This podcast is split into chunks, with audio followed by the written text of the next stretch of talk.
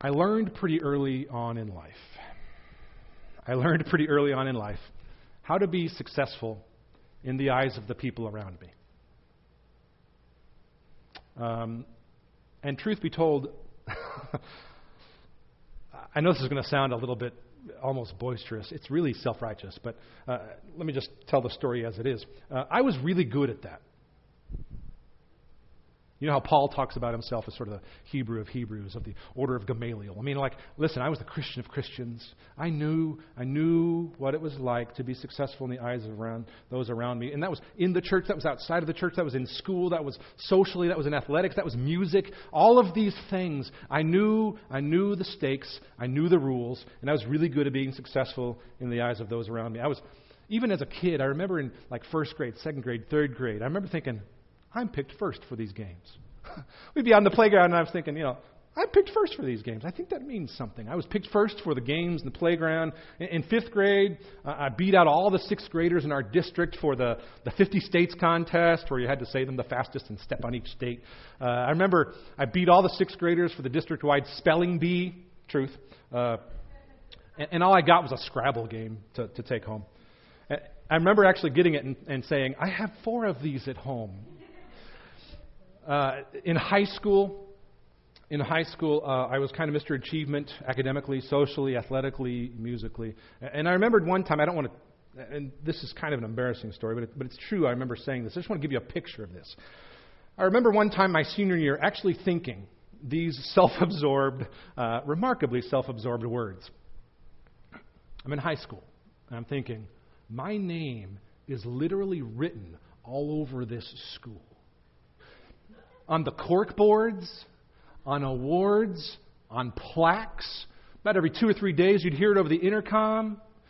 I remember walking around my high school thinking, I rule this daggone school. I remember actually feeling that way kind of about it, like they're going to rename this Scott Wakefield High School someday.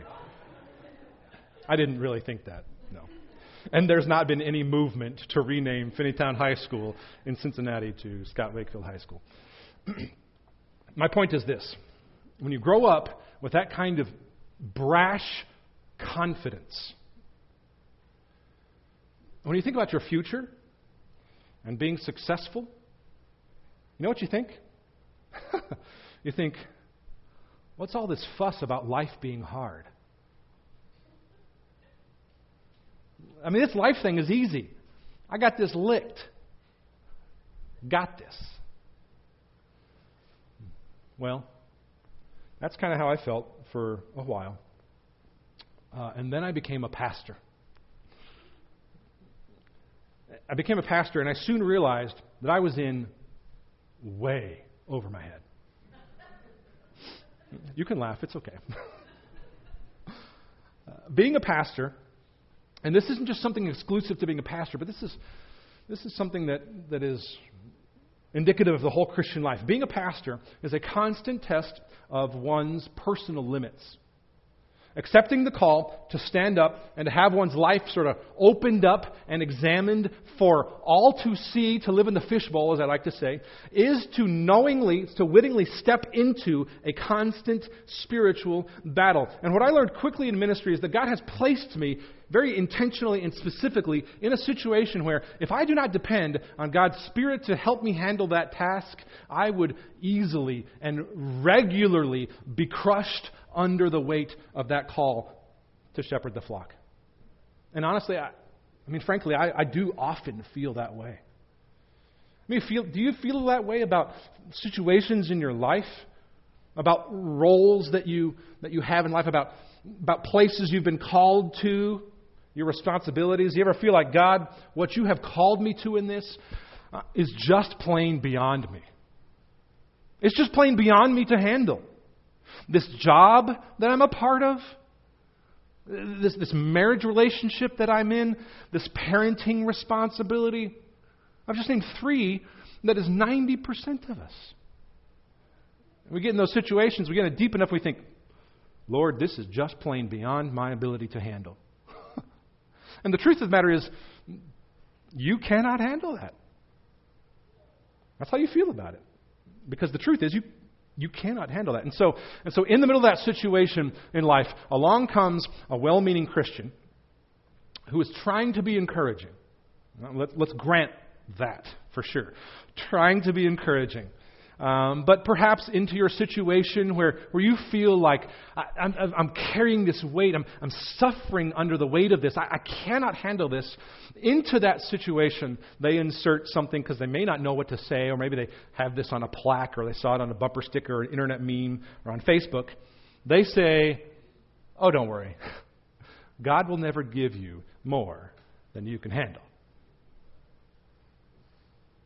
A variation of it is uh, God will not let anything happen today that you and He can't handle together. And, and, if you're in a situation in life where you are just playing at the end of your rope, you're experiencing a struggle that is defeating you, and you are already beyond your ability to handle that struggle, if somebody comes along to you and instead of s- smiling, and they, they say this to you, they say, God will never give you more than you can handle, instead of sort of smiling and saying, True, yes, isn't that, yes, uh, you, you kind of want to just plain sort of, and I don't, I don't condone this. But the feeling, the gut response is, I, I just want to punch you in the face. and here's why. Because at that point, in the midst of your struggle, in the middle of your suffering, someone comes along and they have minimized your suffering as unimportant. And at that point, they have even questioned your faithfulness. What is wrong with you struggling like that? That's a little bit like what that communicates to people. When that happens, instead of connectedness that helps us, it's disconnectedness that makes us feel isolated. It's disconnectedness that makes us feel like, you know what, I guess I really am the only one. Now, friends, if you've, if you've ever felt alone in your struggles and at the end of your ability to handle them, uh, then you are in good company. Uh, congratulations, you are a human being. And the reality about life is that it is too much for us to handle. And people who think that they can handle it, you start to find more and more in life, people who think that they can handle it are mostly in denial. And you're in good company if that's where you are. That place where you realize, I am at the end of myself and I cannot take care of this. Because it's something that Paul himself expressed. And we're going to look at this in two different ways today. We're going to get to 1 Corinthians 10 eventually, but we're going to kind of tell you a little bit about the context for Paul and his personal life. As a normal thing in his life and in his ministry, Paul experienced a need for total dependence upon God because he was in the middle of circumstances that honestly not only stretched his ability to handle them, but that went far beyond his ability to handle them. It went beyond the limits of his ability to handle those situations. As a regular course of his life and his ministry, Paul experienced more than he could handle. Listen to 2 Corinthians 11. We'll put this on screen for just a second here. 2 Corinthians 11, 24 to 28. This is Paul describing his sufferings, the situations he can't handle.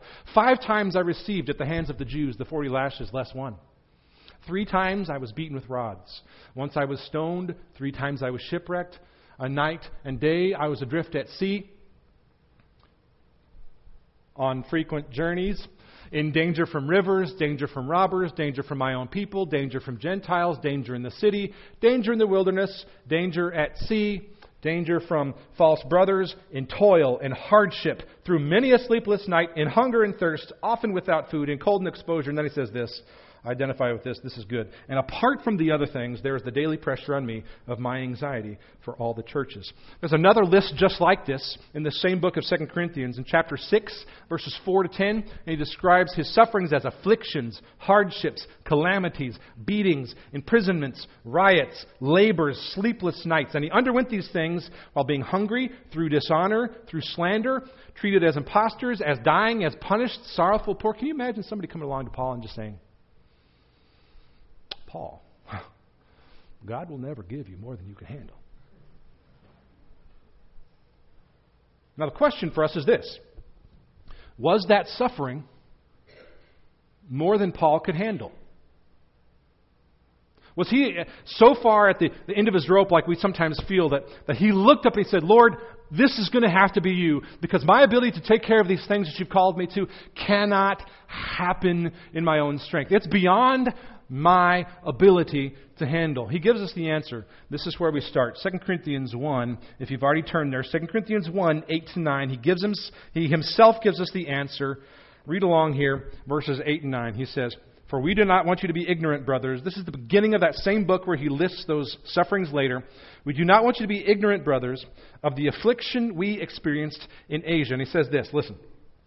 For we were so utterly burdened beyond our own strength, he says, there's the answer, that we despaired of life itself.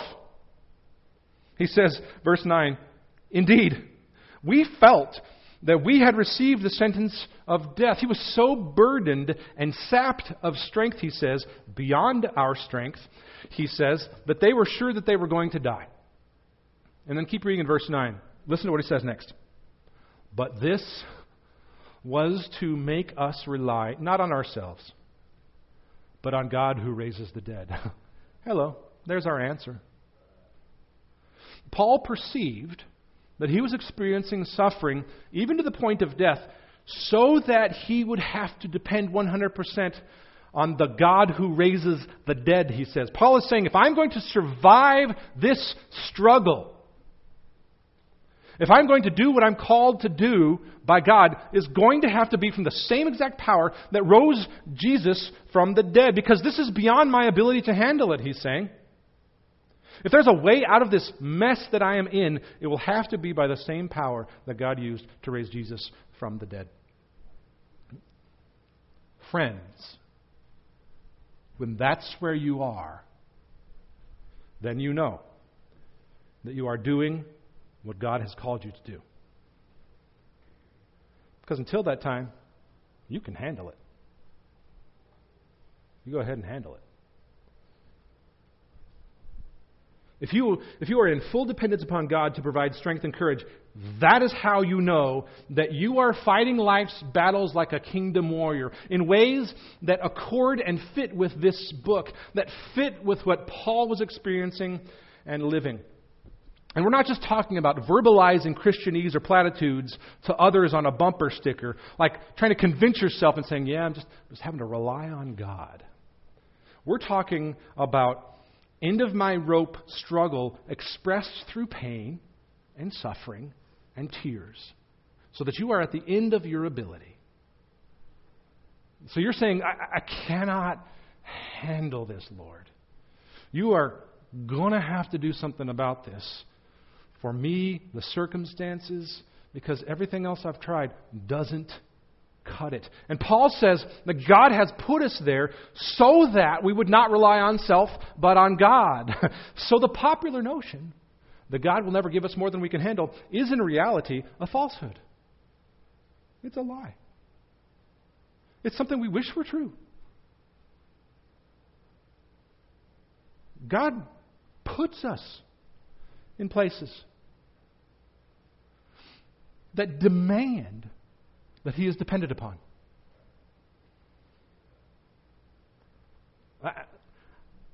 That's just, that's just what the Christian life is. Now, to try to talk ourselves out of it, is that Paul's ministry? Is that his life? Is that what we see in Scripture? In fact, all of life, if you're truly living, is a situation that you cannot handle. I'm not just making this up. Look at John 15, 5. You don't have to turn there with me, but when Jesus says this in John 15, 5, he says, Apart from me, you can do nothing. This is one of those places where I don't think we take the full force of it like it's really meant. When it says that, I think he actually means, Apart from me, you can't do jack squat.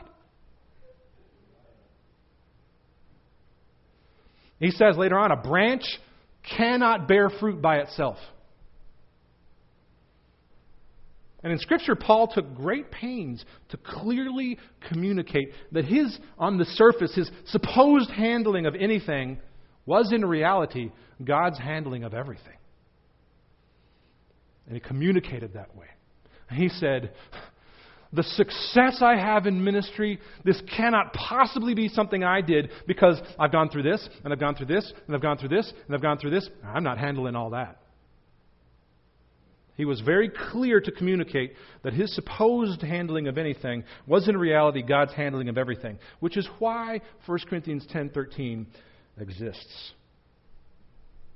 Not to make us think that God will give us never give us more than we can handle but to remind us that we can't handle anything without Him. To remind us that we cannot handle anything without complete and utter dependence upon God's Spirit. And if you're living in complete dependence upon God's Spirit, then you will know, then you full well know that you are not the one handling the situation. If you don't have it handy, turn there. It's just a, a bit, a smidge before 2 Corinthians 1. 1 Corinthians 10 13. We're going to start looking into this here just a second. Let me set the context a bit it comes from a very specific context to which Paul is writing. And this is key. This is why that general way of saying, God will never give us more than we can handle, doesn't come from the verse it's supposed to come from. Uh, it, this is a very specific context to which Paul was writing. He was writing to new Christians in the city of Corinth and they had come from this pagan society uh, where social convention was to do as you please, no rules, uh, sit at, and worship at the idols of, uh, of, of sex, drugs, and rock and roll as much as you want. There were no limits, so familiar to us now. The Corinthian Christians thought that their new freedom in Christ meant that they could still participate in any and all of those uh, social conventions of the world they had previously, previously been a part of and involved in, and still enjoy this new freedom. Like, like it's cool for us to do that and still follow Jesus and enjoy the freedom. They wanted to live this double life, so before this specific verse, Paul had been warning them. He'd been warning them and saying, You can't do that. You can't live that double life. He's been warning them. And here at verse 13, it takes a turn from warning to encouragement from warning to encouragement. In fact, look at verse 12, the immediately preceding verse. This is warning still. It says, Let anyone who thinks that he stands take heed lest he fall. He was saying to these Corinthian uh, believers, You're not going to be able to not sit at those idols unless you're following Christ alone. You can't do that by yourself, he was saying. He was saying, warning them, Take heed lest you fall. And so the specific context here is about temptation. And that's why the encouragement starts at verse 13. Look at this in verse 13. It says, No temptation. That's the specific context that sets the pattern for the whole verse. No temptation has overtaken you that is not common to man. what he's saying there is uh, what you're experiencing in life is not new. The temptations you're facing in life are the same temptations uh, that all people experience and have experienced. And even though you may feel alone in them, I mean, that's what the evil one wants us to think, right? That you're alone in them. No one else struggles with this. it must just be you. Even though you may feel alone in these temptations, don't buy into that lie, is what Paul is saying. All people experience the same temptations to sin. And he's trying to encourage them as believers. So the situation in which you are now being tempted to turn back to your previous idols is not new. That's nothing new. We all experience this. But take heart, he says. Look at this. No temptation has overtaken you that is not common to man. God is faithful. Take heart in the God who is faithful. He sort of declares it. He declares it as the foundation of faith and truth that he's setting up that gives us that gives us the ability to get out of temptation. He says, God is faithful, and He will not let you be tempted beyond your ability. And there's the phrase, beyond your ability. There's the phrase where the sort of Christianese comes from. That's where the misused maxim mostly comes from there, uh, specifically. But remember that what Paul is communicating here is that God's faithfulness provides a way from temptation in a specific context. God's faithfulness doesn't take you away from general suffering. Which is why we can't apply that statement to the Christian life. In fact, I would say there's more truth in saying God will let you experience more than you can handle. So, what Paul is communicating here is that God's faithfulness provides an escape. That's what he says here. With the temptation, he, meaning the God who is faithful, this is the rest of verse 13 here, but with the temptation to sin, God will provide the way of escape. He always provides an escape hatch. Not a way out of suffering, but out of temptation. He says, with the temptation, he will also provide the way of escape. By the way, the temptation doesn't come from God. With the temptation that comes from the evil one, God will provide the way of escape that you may be able to endure it. Here's the point of the whole verse. In each and every situation in which you find yourself, there is a way to persevere without having to resort to sin.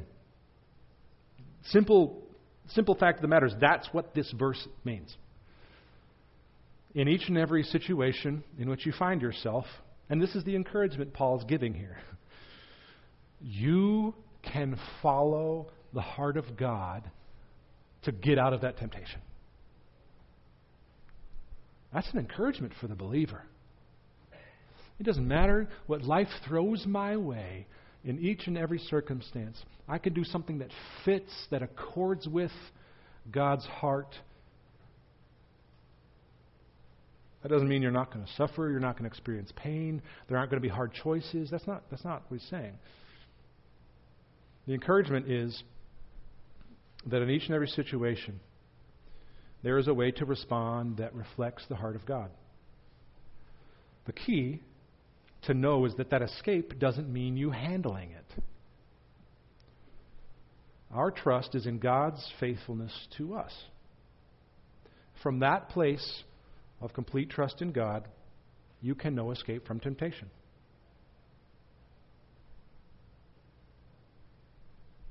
So here's my question What would it look like if we were a community of people who, in each and every situation in which we found ourselves, had as our primary filter for response the heart of God? what would it look like if, as a community of people, when, when put in a situation where there's struggle and pain and difficulty and mess, or there's a decision to make, uh, or you're tempted to sin, uh, that the, the, the filter for your response is the heart of God? It would look like, for example, it would look like lots of things, but let me just give a few. It would look like a group of people whose humility stood front and center. Because it would establish, listen, listen, God's adequacy is the place from which I choose what is good and right. It would, it would say, This life you see that does what is good and right, God did that in me. This is, this is credit to God kind of way of living. That's what humility is. It's giving credit where it's due. It's not this false thing of like, oh, you know, no big deal. it's giving credit to where it's due. It would look like, also, for example, a community of people who comfort others in their affliction. Not like,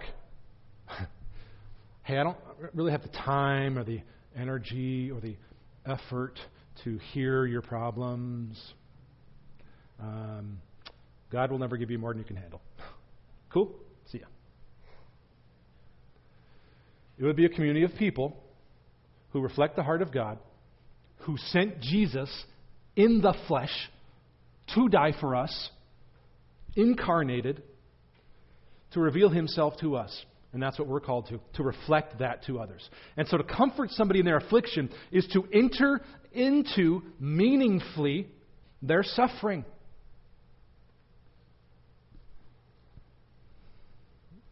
If we, if we were a community of people like that, people in the world who don't know Jesus would want to be a part of that.